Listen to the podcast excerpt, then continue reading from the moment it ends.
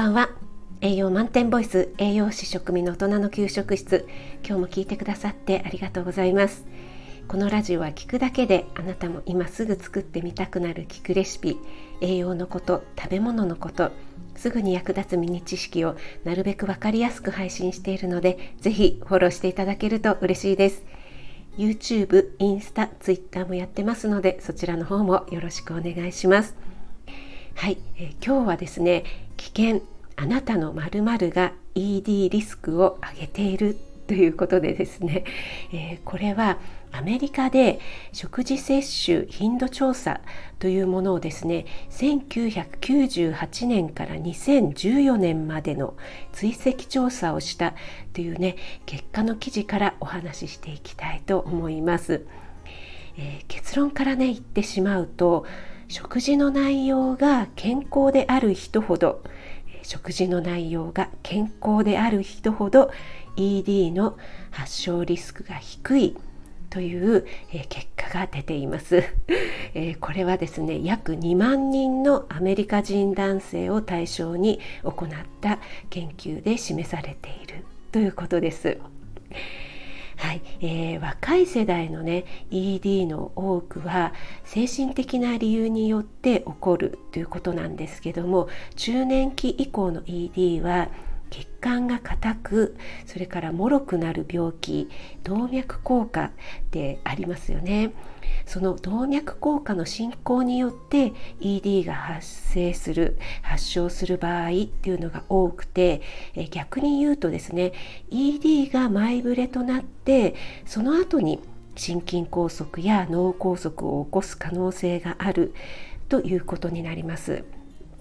はい、この調査ですね。対象となったのは概要欄の方に記載しましたがアメリカの男性医療従事者で1998年の段階で ED だった男性や、えー、または心筋梗塞糖尿病脳卒中、えー、それから前立腺がんや、えー、精巣がんなどの診断を受けていた男性は除外しているということです。そして年齢が40歳から75歳まで。40歳から75歳までの約2万人の追跡調査ということです。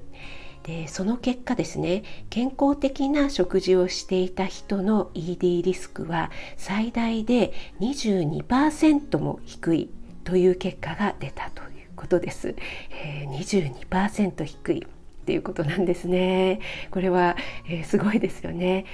はい、えー、具体的に健康的な食事っていうのはですね、え地中海食というふうに書かれていましたが、えー、例えばですね野菜豆類果物ナッツ類ですね全粒穀物や不飽和脂肪酸などになります。えこの不飽和脂肪酸なんですけどもその中でもですね特にオメガ3って言われているもの、えこちらが非常に体に良いと言われています、え、例えばですね青魚などに多く含まれている DHA や EPA ですね。そしてもう一つアルファリノレン酸っていうのがありまして、えー、今ね話題になっているアマニ油とかエゴマ油などに含まれているものになります。このアルファリノレン酸ですね。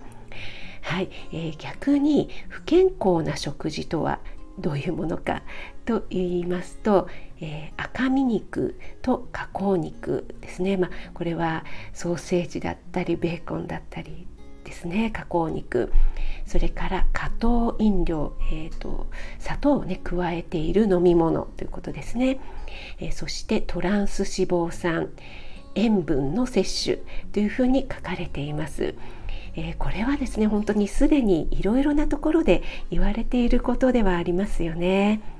でこのトランス脂肪酸なんですけどもこちらはですね、えー、マーガリンや、えー、ファストスプレッドショートニング、えー、それらをね原材料に使ったパンとかケーキドーナツなどの洋菓子、えー、または揚げ物などですね、まあ、全てではないんですけどもそういったものにトランス脂肪酸が含まれているものがあります。はい、えー、このね研究調査結果によって、えー、性的な機能をいつまでも維持したいという気持ちが男性の食生活の改善に結びつくのではないかと期待しているというふうに書かれていました。はい、えー、お聞きになっていかがでしたでしょうか？明日もですねこの続きの配信、えー、明日は女性にも関係のあるお話をしていきたいと思いますので是非続けて聞いていただけると嬉しいです。あなたが美味しく食べて美しく健康になれる第一歩を全力で応援します。気軽にコメント入れていただけると嬉しいです。いいねだけでも押してもらえると励みになります。栄養満点ボイス食味がお届けいたしました。それではまた。Aber nice, Tina.